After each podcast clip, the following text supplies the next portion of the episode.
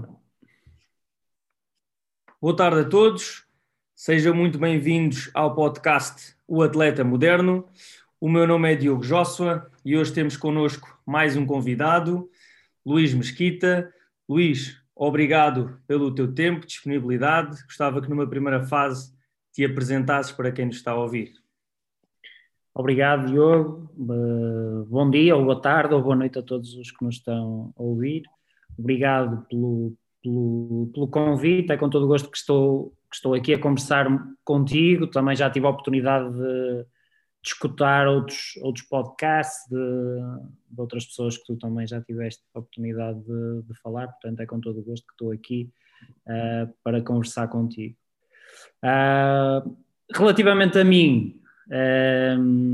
Eu sou fisioterapeuta, sou licenciado em fisioterapia desde 2012, portanto já há 8 anos, ainda é uma carreira bastante curta, mas que já tive a oportunidade de trabalhar em diferentes contextos, em diferentes realidades, sempre ligado ao mundo do desporto, sobretudo desporto de alta competição, sendo que desde muito cedo, desde inclusive antes de entrar para a faculdade, o meu objetivo sempre foi estar ligado ao mundo do treino, do alto rendimento, e tenho tido a oportunidade de trabalhar com diferentes modalidades.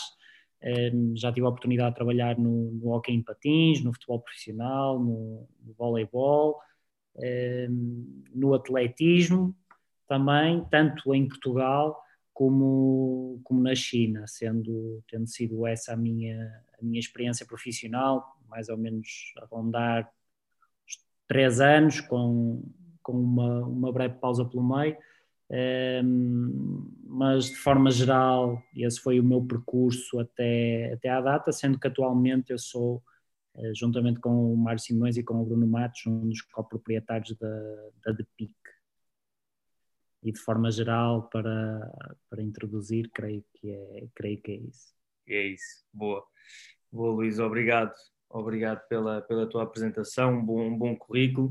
De certeza que quem nos está a ouvir já te deve conhecer. Eu também já sigo o teu trabalho há muito tempo e é sempre bom estarmos aqui os dois a falar um bocadinho sobre alguns temas que eu acho importantes para quem nos está a ouvir, e gostava de começar numa primeira fase a falar aqui numa frase que um dia vi num post que tu fizeste, muito interessante. Eu vou dizê-la em português para ser mais fácil, mas basicamente tu colocaste assim: o treino é uma intervenção invasiva na fisiologia do ser humano usando elementos externos.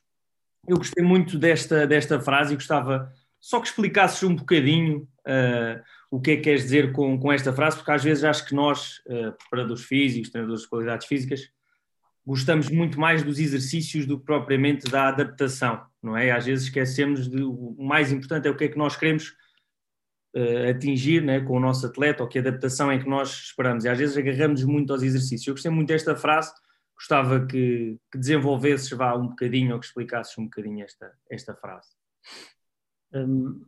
Eu acho que tens toda a razão, e da minha experiência também enquanto formador e docente, é uma das coisas que nos vamos apercebendo muito, é que a malta, e é normal, mas buscam muitas vezes aquilo que é a receita, e aquilo que pode ser imediatamente aplicado no dia seguinte. Nós muitas vezes nos cursos até costumo fazer a analogia do síndrome do curso do fim de semana, que é a malta procura estar sábado e domingo, ou sexta, sábado e domingo, num curso, e chegar à segunda-feira e querer aplicar tudo.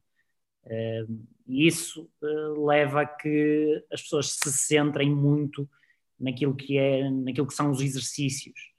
E eu creio que provavelmente, eu quando cheguei a publicar essa frase que referiste, creio que isso já deve ter sido há uns 2 anos atrás, e mais recentemente eu li algo um preparador físico inglês que trabalha atualmente nos Estados Unidos, o Keir Flat, e que acaba por exemplificar bem aquilo que pretende transmitir quando publica isso, que é o Keir.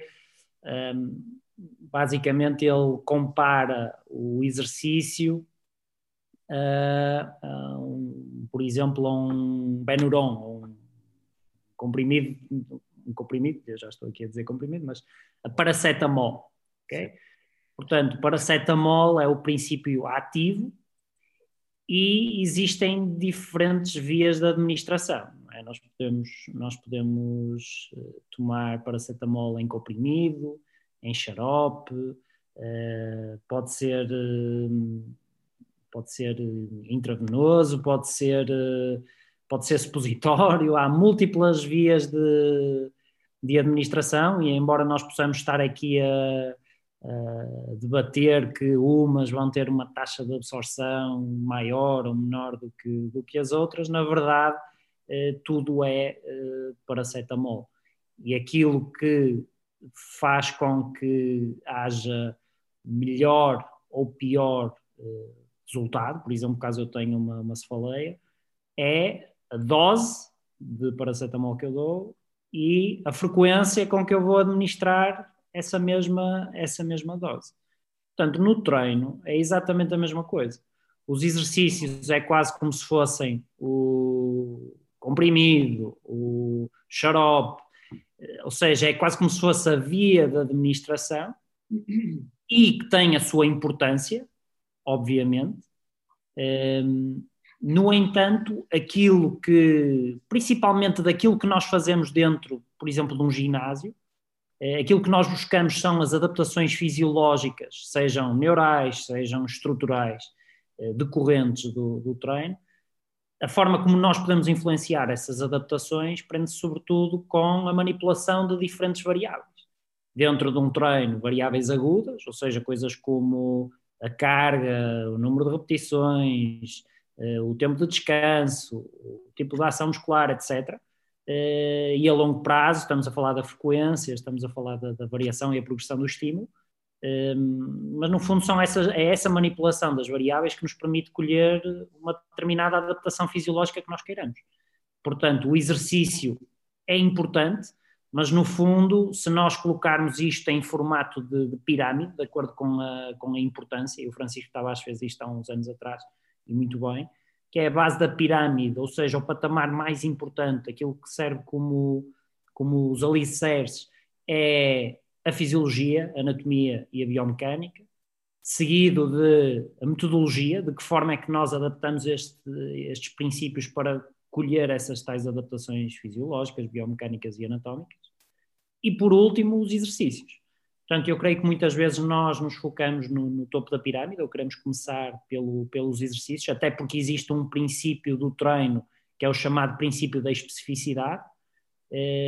No entanto, princípio da especificidade, creio que muitas vezes é mal interpretado, e isso faz com que as pessoas tentem utilizar o melhor exercício que vá ter melhores resultados numa determinada tarefa. Portanto, de forma geral, aquilo que pretendi transmitir com essa frase de que o treino é uma intervenção invasiva na fisiologia, prende sobretudo porque aquilo que nós queremos colher do ponto de vista da adaptação, estamos a falar de adaptações neurais, estamos a falar de adaptações estruturais. Claro que existe outro tipo de objetivos, nomeadamente a nível da aprendizagem motora, controle motor, e aí, sem dúvida, o conteúdo ou o exercício, ou a forma como manipulamos a tarefa é importante, mas não nos podemos esquecer que muitas das vezes, sobretudo quando estamos dentro de um ginásio ou de uma sala de treino, aquilo que queremos são adaptações fisiológicas. Portanto, tanto faz se eu vou utilizar um agachamento com uma barra olímpica, ou se vou utilizar um agachamento com uma safety bar. Claro que existem algumas considerações biomecânicas e cinemáticas que vão ter alguns ajustes, nomeadamente a nível da ativação muscular, mas isso, na minha opinião, são detalhes, e aquilo que é verdadeiramente importante são as tais variáveis que nos permitem colher as adaptações que nós queremos. Excelente, excelente, Luís. Era mesmo isso também que gostava de ouvir e gostava de também quem nos está a ouvir refletisse um bocadinho, porque eu, inclusive, também não vou dizer que não, mas também olhava muito para esse topo da pirâmide que tu falaste, escolher os exercícios e um bocado aquilo que tu também disseste, de qual é que vai ter o melhor transfer, e às vezes, lá está, confundimos alguns princípios e pronto, também era por isso que depois olhei para essa frase. Mas repara, o exercício é importante e nós não nos podemos esquecer que nós temos 2, 3 principais objetivos quando treinamos, não é? Quando estamos perante um processo de treino, existem 2, 3 objetivos. O principal é tentar reduzir o risco de lesão. O segundo é, se possível, otimizar o rendimento. E o terceiro, conseguir gerar atletas mais resilientes que permitam recuperar mais rápido entre esforços. E sem dúvida, quando nós falamos da otimização do rendimento, a principal variável que nós procuramos é o que é que vai ter transferência para a modalidade. E isto é um aspecto fundamental, porque não nos podemos esquecer que muitas das coisas que são feitas, por exemplo, na área da preparação física, são gerais, não são específicas e devemos encarar, por exemplo, o treino de força e potência. Nós não devemos olhar para o treino de força e potência como sendo um objetivo, mas sim como um meio para atingir um objetivo. E se nós nos focarmos exclusivamente neste conceito de transferência, os atletas só vão acabar por praticar a modalidade, porque aquilo que tem verdadeira transferência para uma determinada modalidade esportiva é a prática dessa mesma modalidade. E nós, se tentarmos observar fatores de correlação entre exercícios no ginásio, entre exercícios, ou seja, conteúdos mais analíticos ou mais gerais versus conteúdos mais específicos, nós vamos sempre encontrar que os conteúdos mais específicos são aqueles que têm maior impacto no rendimento final. No entanto, não nos podemos esquecer que para já não é só rendimento, também estamos a falar de redução do risco de lesão, e para além disso existe outra coisa para além da especificidade, que é a relevância, ou seja, nós temos atletas, apesar de praticarem a mesma modalidade, têm necessidades diferentes, têm limitações diferentes. Logo, nem sempre aquilo que parece ser o mais específico vai ser o mais relevante para aquele atleta. Portanto, os exercícios são importantes, ok? E creio que assumem uma importância cada vez maior à medida que nós vamos pegando em conteúdos mais específicos, mas sobretudo quando falamos de aspectos mais gerais, nomeadamente, por exemplo, desenvolvimento da força e da potência, os exercícios são um pouco diferentes, porque não é por fazer agachamento ou prensa que um atleta vai saltar mais ou menos alto ou correr mais ou menos rápido. Claro. Não é pelo exercício, porque o fazer agachamentos melhora a capacidade, a skill de agachamento, não melhora a skill de corrida nem de salto. Portanto, o exercício é um pouco secundário. Aquilo que de facto é mais importante numa primeira fase é nós sermos capazes de programar e ajustar as diferentes variáveis que envolvem o exercício. Claro, claro. Excelente. Excelente, Luís. Agora, falando aqui um bocadinho, já falaste também da parte do diminuição do risco de lesão.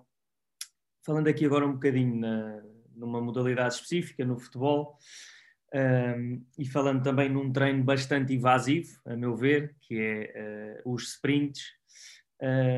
Uma questão importante que às vezes alguns treinadores, mesmo treinadores de futebol, acham, e alguns treinadores das qualidades físicas também, ou não, depende, se chega só para um jogador de futebol mais específico fazer esses treinos que eles fazem com a equipa, com o clube, essa parte técnico-tática que já inclui algumas tarefas de sprint, apesar de que são assim curtos. Mas achas que é suficiente, ou pronto, achas, é saber também a tua opinião, e também já vi que falaste sobre este tema e já vi que há também alguma ciência por trás disto, mas gostava de partilhasses connosco aqui no podcast, se basta só os treinos de futebol, para estes jogadores de futebol, se é suficiente, se não é, em termos de sprint, qual é a tua opinião? Uma das grandes vantagens que nós temos hoje em dia, em comparação com há, se calhar, 40 ou 50 anos atrás, porque em termos de metodologias de treino e de conhecimento, não houve assim tanta evolução quanto isso nos últimos 40, 50 anos. Aquilo que de facto mudou muito é a facilidade com que nós temos acesso à tecnologia. E hoje em dia, felizmente, quase toda a gente consegue saber em tempo real, ou num espaço de tempo útil, consegue saber o que os seus atletas está a fazer, por exemplo, dentro do campo. E estás a falar do futebol. Hoje em dia, com a utilização de monitorização através de sistemas GPS, é possível que cada clube, mesmo sem recurso a ver o que é que a evidência científica diz, conseguem em tempo real utilizar os dados dos treinos dos seus atletas e do seu plantel para acabar por fazer ciência. Certo. E apesar de existir imensa investigação que demonstra que, por exemplo, nos treinos técnico-táticos de futebol, nomeadamente quando se utiliza, e hoje em dia utiliza-se muito, os small-sided games ou os jogos reduzidos, mas é possível observar isso mesmo na prática através da monitorização do GPS dos treinos, ou seja, os atletas não são expostos a velocidades suficientemente alta, nem são expostos em volume suficiente a esforços de alta intensidade, nomeadamente a corrida de alta velocidade. E isso representa um problema. Representa um problema porque, embora nos treinos essa exposição não aconteça de forma muito frequente, pelo menos de acordo com alguma experiência que eu tenho a trabalhar no futebol e experiência de outros colegas, isso não acontece de forma frequente, mas o grande problema é que na competição, quando chega ao fim de semana ou quando chega ao jogo, os atletas vão ser expostos a esse tipo de estímulo, a essa necessidade de ter que realizar, pode ser uma vez, até pode não acontecer num jogo, mas pode acontecer noutro jogo qualquer. Eles, a determinada altura, eles vão ser expostos a ter que realizar corrida ou sprint a alta velocidade, e isto representa um problema, tal como acontece em qualquer outra situação, que é, se eu não estou habituado, ou se eu não estou preparado para lidar com uma determinada situação, a partir do momento em que eu esteja perante essa mesma situação, eu vou ter um problema, nomeadamente em primeiro lugar em termos de risco de lesão, né? Porque se eu não estou preparado para fazer algo,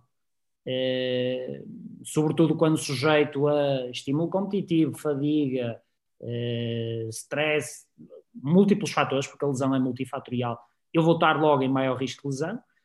E também temos o outro lado da moeda, que é em termos de rendimento. Se eu não estou habituado a correr à máxima velocidade ou a velocidades muito altas, eu não vou estar a estimular o meu corpo, a minha fisiologia, para que de facto eu consiga ter bom rendimento nesse tipo de situação. E sabe-se que a velocidade é daquelas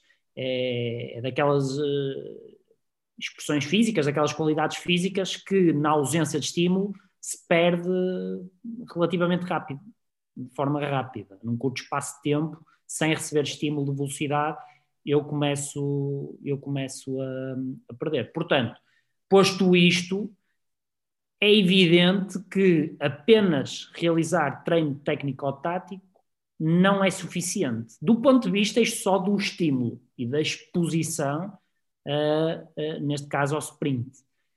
Claro que é possível manipular dentro do treino técnico-tático algumas variáveis que vão permitir ter maior ou menor exposição, seja a sprint de alta velocidade, seja mudanças de direção, seja acelerações, ou seja, manipulando as dimensões dos campos em que está a acontecer um determinado exercício de treino, manipulando o número de jogadores, manipulando as regras do jogo, ou seja, manipulando aqui diferentes variáveis é possível ter maior ou menor exposição, mas mesmo assim parece ser claramente insuficiente quando comparamos com as exigências de um jogo.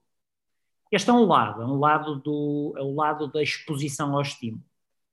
E então a solução que se arranja muitas vezes é realizar sprints analíticos. Não é?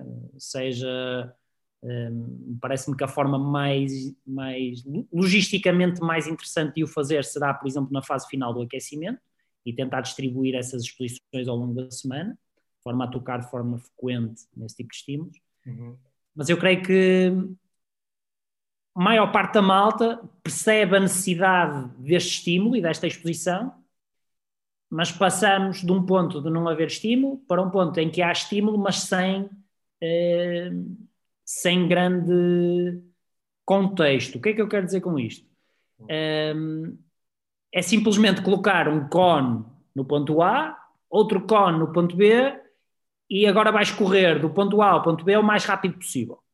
Ok? Isto, de facto, garante a exposição ao estímulo. No entanto, eu creio que falha aqui um pormenor importante, e sobretudo em Portugal, que nós sabemos que a literacia motora, a começar desde logo nos miúdos, é bastante baixa e cada vez mais. Nós descuramos um pouco o aspecto da cinemática. Traduzindo isto, é o aspecto da técnica. E é verdade que, em termos de literatura e de evidência científica, não existe grande ligação, ou ainda não existe grande correlação entre um determinado aspecto técnico e se há maior ou menor risco de lesão. E, na minha opinião, isto vai ser extremamente difícil, para não dizer impossível, de algum dia haver, uma vez que a lesão é multifatorial. Mas, sem dúvida, que um dos fatores é a cinemática, a biomecânica do movimento, porque não nos podemos esquecer que a lesão ocorre quando uma determinada estrutura é exposta a uma força externa que ultrapassa o seu limiar de tolerância, certo? Ou seja, um músculo, ou um ligamento, ou um osso parte ou rasga caso uma força externa seja superior ao seu limiar de tolerância mecânica. Okay? Então, para tentar dar uma definição simples de lesão estrutural, esta é talvez das formas mais simples de definir. E então, como é que nós podemos diminuir este tal risco de lesão mecânica? Podemos, ponto número 1, aumentar o linear de tolerância das estruturas, ou seja, tornar os músculos, os tendões, os ossos, os ligamentos mais fortes, mais resilientes, mais robustos, para quando forem expostos a uma carga externa tenham uma capacidade maior de tolerar essa carga. Mas depois também temos o outro lado, que é, eu vou tentar fazer com que a força externa aplicada a uma determinada estrutura seja o mínimo possível para uma determinada tarefa. E, como é óbvio, existem formas de executar uma determinada tarefa que vai colocar em maior ou menor sobrecarga determinadas estruturas. Portanto, mesmo que no treino técnico-tático exista esta exposição, nós não nos podemos esquecer da outra componente também, que é de tentar aumentar a eficiência do movimento. E, como é óbvio, aqui depois entramos noutro campo, que é o que é verdadeiramente eficiente, e isto é variável de atleta para atleta, varia de modalidade também para modalidade, mas convém não nos esquecermos que a exposição ao sprint é importante, mas não é simplesmente colocar um cone no ponto A e outro cone no ponto B e dizer vai do ponto A para o ponto B o mais rápido possível, porque também não fazemos isso no ginásio. Nós também não chegamos ao ginásio e metemos peso numa barra e, sem dizer mais nada ao atleta, diz, olha, levanta ou move a barra do ponto A para o ponto B o mais rápido possível. Nós tentamos, de forma de forma a tentar minimizar ou até mesmo de aumentar a utilidade de um determinado exercício, tentamos, entre aspas, ensinar o atleta a realizar uma determinada tarefa. Portanto, eu creio que o mesmo deve acontecer também neste campo da velocidade. Claro, sem dúvida. Concordo contigo, mas mesmo assim às vezes acho que os treinadores tendo acesso a esse GPS, a essa tecnologia que tu falaste no início, acho que por vezes não têm a mesma noção, ok, então e como é que é no jogo? Acho que também isso falta um bocadinho, porque eu já tive acesso a alguns individuais GPS e... ok, pronto, parece que temos aquilo, usamos aquilo, os treinadores usam aquilo e pronto. Percebes? É mais porque sim, pronto, vamos ver, olha, este se calhar é lateral extremo, se calhar faz mais sprints do que o outro, pá, e agora, o que é que vamos fazer com aquilo, não é? Às vezes temos a tecnologia a nosso dispor, mas e agora? Como é que vai ser o jogo, não é? A tecnologia, de facto, acrescenta bastante valor, mas também pode acrescentar bastante ruído, e há uma coisa que eu creio que muitas vezes esquece, é usar o colete do GPS e receber o relatório de quantos quilómetros ou quantos metros fez, seja do que for, no final do treino não vai reduzir risco de lesão nem melhorar rendimento de absolutamente nada. Claro. Aliás, até muitas vezes se utilizam esses dados de GPS para decidir se o jogador jogou bem ou mal, o que é estúpido porque não faz qualquer tipo de sentido. O futebol não é correr e muitas vezes as equipas que ganham mais jogos são as que correm menos. Mas eu acho que é mesmo muito importante nós termos a noção de que não basta simplesmente o sprintar. O fazer, sim. E muitas vezes existe este paradigma de não querer realizar coisas analíticas, no caso sprints analíticos, porque muitos treinadores já viram atletas, por exemplo, a fazer uma ruptura de isquiotibiais durante um sprint ou durante um teste de velocidade. Mas os atletas também fazem rupturas de isquiotibiais a jogar futebol e não deixam de jogar futebol. Portanto, eu creio que esta aversão um pouco a esse tipo de trabalho mais analítico também parte um pouco das experiências negativas que alguns treinadores possam ter tido, claro, seja por que motivo for, mas aquilo que é evidente é que na esmagadora maioria, sobretudo no futebol, dos casos, simplesmente jogar o jogo ou treinar a modalidade específica não é suficiente para, neste caso, preparar os atletas para as exigências do que vão encontrar no fim de semana. Isso é bastante óbvio, a evidência científica mostra isso, e mesmo quem tem alguma coisa contra a evidência científica, seja lá por que motivo for, basta olhar e analisar os dados que recolhe da equipa e se perceber que existe um gap muito grande entre aquilo que está a ser feito na semana de treinos e aquilo que vai ser feito no fim de semana, e como é óbvio, os treinos não têm que ser um jogo, porque ninguém vai preparar uma maratona a correr maratonas, mas têm que, de alguma forma, preparar os atletas para essas exigências, e se isso não tiver a acontecer, deve ligar aquela luz vermelha da alerta de que, de facto, alguma coisa está a falhar. Claro, sem dúvida, concordo. Luís, já falámos aqui um bocadinho da diminuição do risco de lesão, das lesões, e como tu também és fisioterapeuta, tenho aqui um tema interessante para nós falarmos, sobre os programas ou planos de treino de prevenção de lesões. Isto acho que ainda existe muito. É mesmo possível nós prevenirmos as lesões? Pronto, apesar de tu já falaste aqui um bocadinho que a lesão é multifatorial, mas ouvindo também um fisioterapeuta, qual é que é a tua opinião? Faz sentido, não faz sentido? Conseguimos mesmo prevenir? Conseguimos controlar tantas variáveis? Aqui a questão, utilizar o termo prevenir ou não, é quase uma discussão mais gramatical do que outra coisa. Prevenir implica que eu vou abolir ou deixar de ter algo, e de facto as lesões vão sempre ocorrer no desporto, seja em que modalidade for, sejam lesões de contacto, e essas são completamente aleatórias, Portanto, essas não se consegue prevenir, de certeza. Mas mesmo as lesões sem contacto, sejam musculares, ligamentares, não é possível prevenir, porque por muito treino, monitorização que aconteça, não nos podemos esquecer que o desporto é um ambiente caótico, a competição é um ambiente caótico, inclusive os treinos também. Portanto, é impossível nós reduzirmos as lesões a zero. E eu acho que é desonesto nós dizemos a alguém, olha, se tu fizeres isto, não vais ter mais lesões. É desonesto e para além de ser desonesto, é um pouco arriscado, porque no dia em que a lesão acontecer, e isso é uma questão de tempo e de exposição, vamos ficar um pouco assim, expostos perante aquilo que dissemos há uns tempos antes.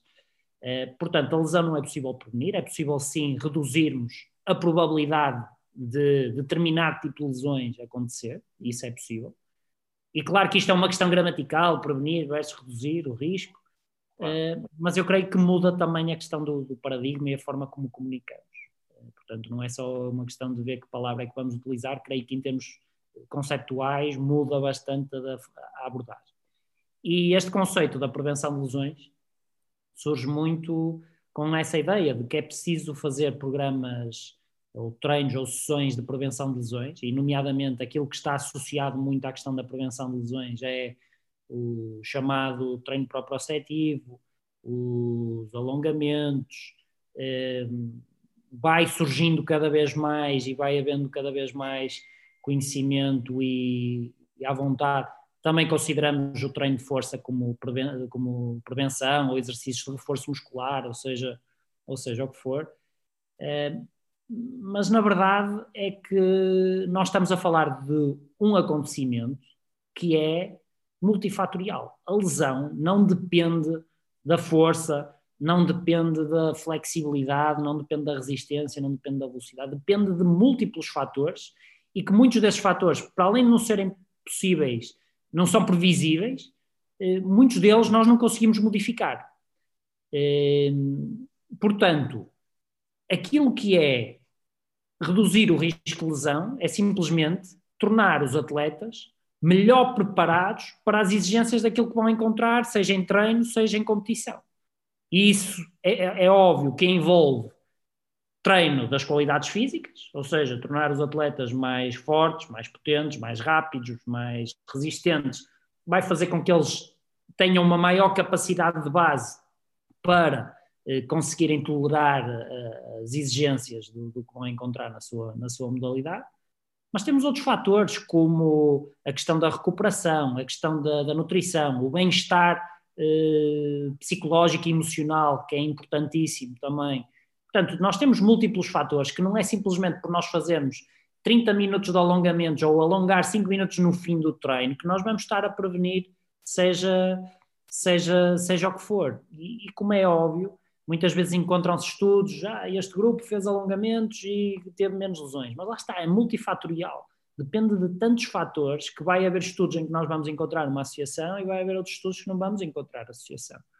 Portanto, aquilo que é de facto importante é as estruturas, os atletas, os profissionais entenderem de que a lesão é possível de reduzir o seu risco, no entanto, passa muito por ter esta abordagem multifatorial e algo que é muito utilizado e que é muito falado na fisioterapia, que é o modelo biopsicossocial. O mesmo acontece no treino. A lesão é biopsicossocial também, não é só a dor. Ou seja, a lesão depende de fatores biológicos, ou seja, depende de fatores mais ligados às capacidades físicas, depende também de fatores psicológicos e emocionais e depende também muito do contexto social em que as coisas estão inseridos. Portanto, todas as abordagens e todas as intervenções que englobam estes três campos principais será aquilo que terá que ser feito para tentar fazer a tal, entre aspas, prevenção. Portanto, realizar sessões de prevenção, e eu considero que tudo é prevenção. Então, não é? Praticar, porque, por exemplo, Desde logo, uma das grandes formas de tentar reduzir o risco de lesão é de gerir e tentar, não é monitorizar, porque o monitorizar por si só não resolve problema nenhum, mas sim utilizar a informação que nós estamos a recolher dos dados que vamos recolhendo diariamente e tentar ajustar diferentes peças, nomeadamente em termos da carga que os atletas estão expostos ao longo da semana, para fazer com que não haja grandes variações e variações bruscas num curto espaço de tempo, de modo a minimizar esse risco. E muitas vezes associa-se esta questão da prevenção ou das lesões ao departamento médico, não é? Muitas vezes sai, na comunicação social, de que esta equipa tem muitas lesões, o departamento médico está a fazer um péssimo trabalho. Ou, por outro lado, esta equipa não tem lesões, excelente departamento médico. Mas eu diria, e sendo muito honesto, que o departamento médico, em termos de, por si só, em termos de impacto de reduzir ou aumentar o risco de lesão, é muito baixo. Tal como o departamento de performance ou preparação física, ou como queiramos chamar, tem um impacto muito baixo.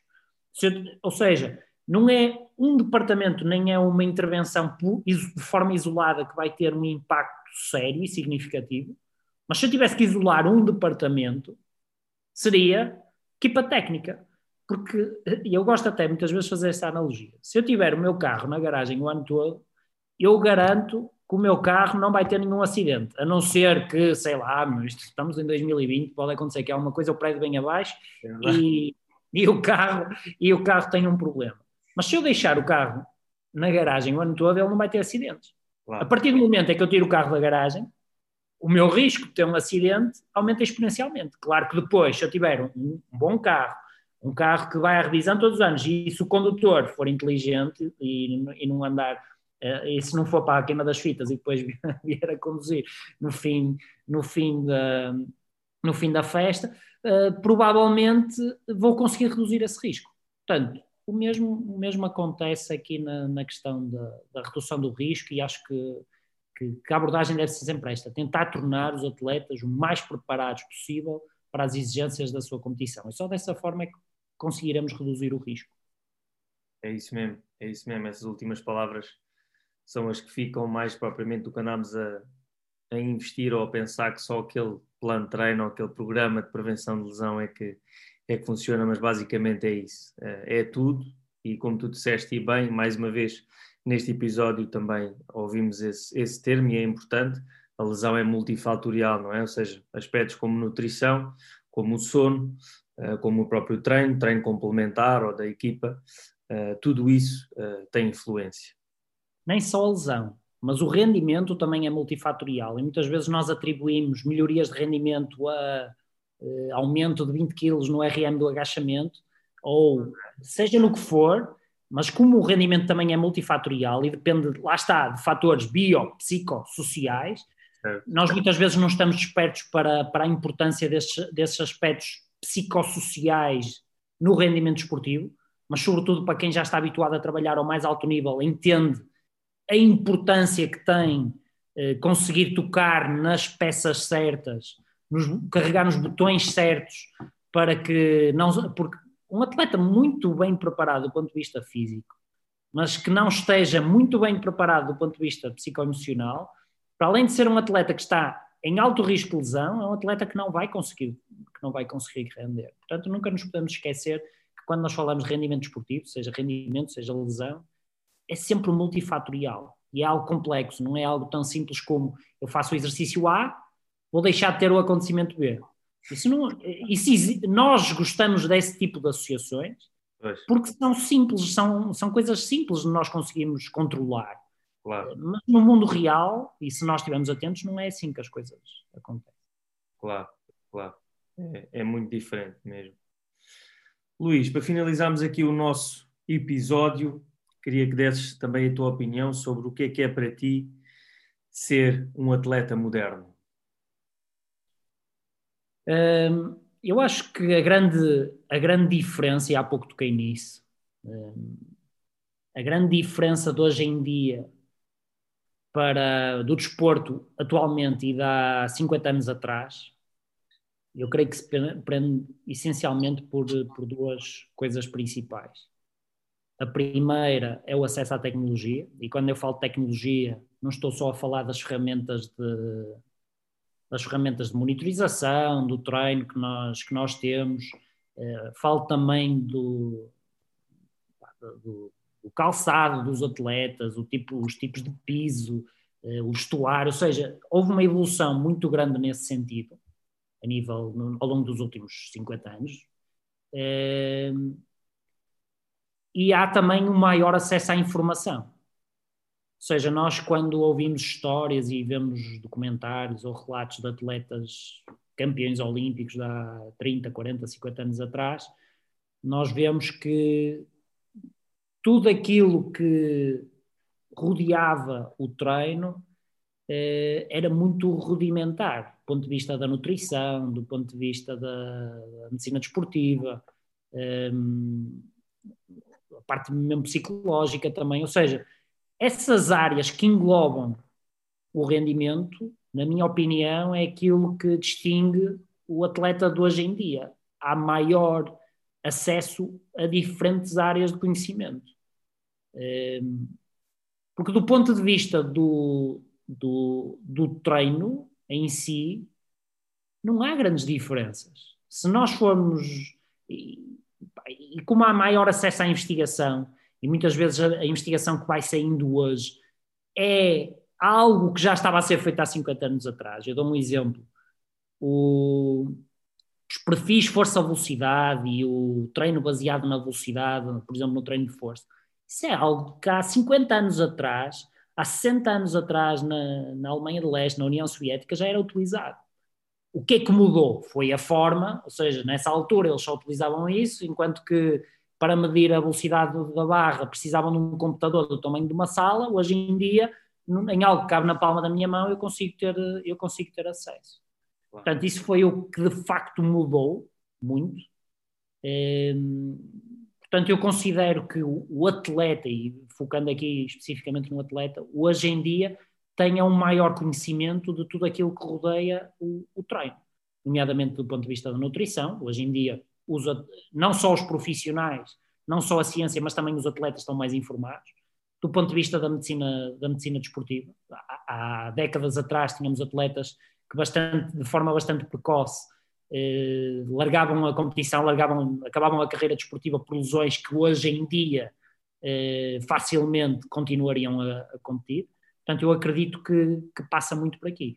Em termos de desafios do atleta atual, eu creio que é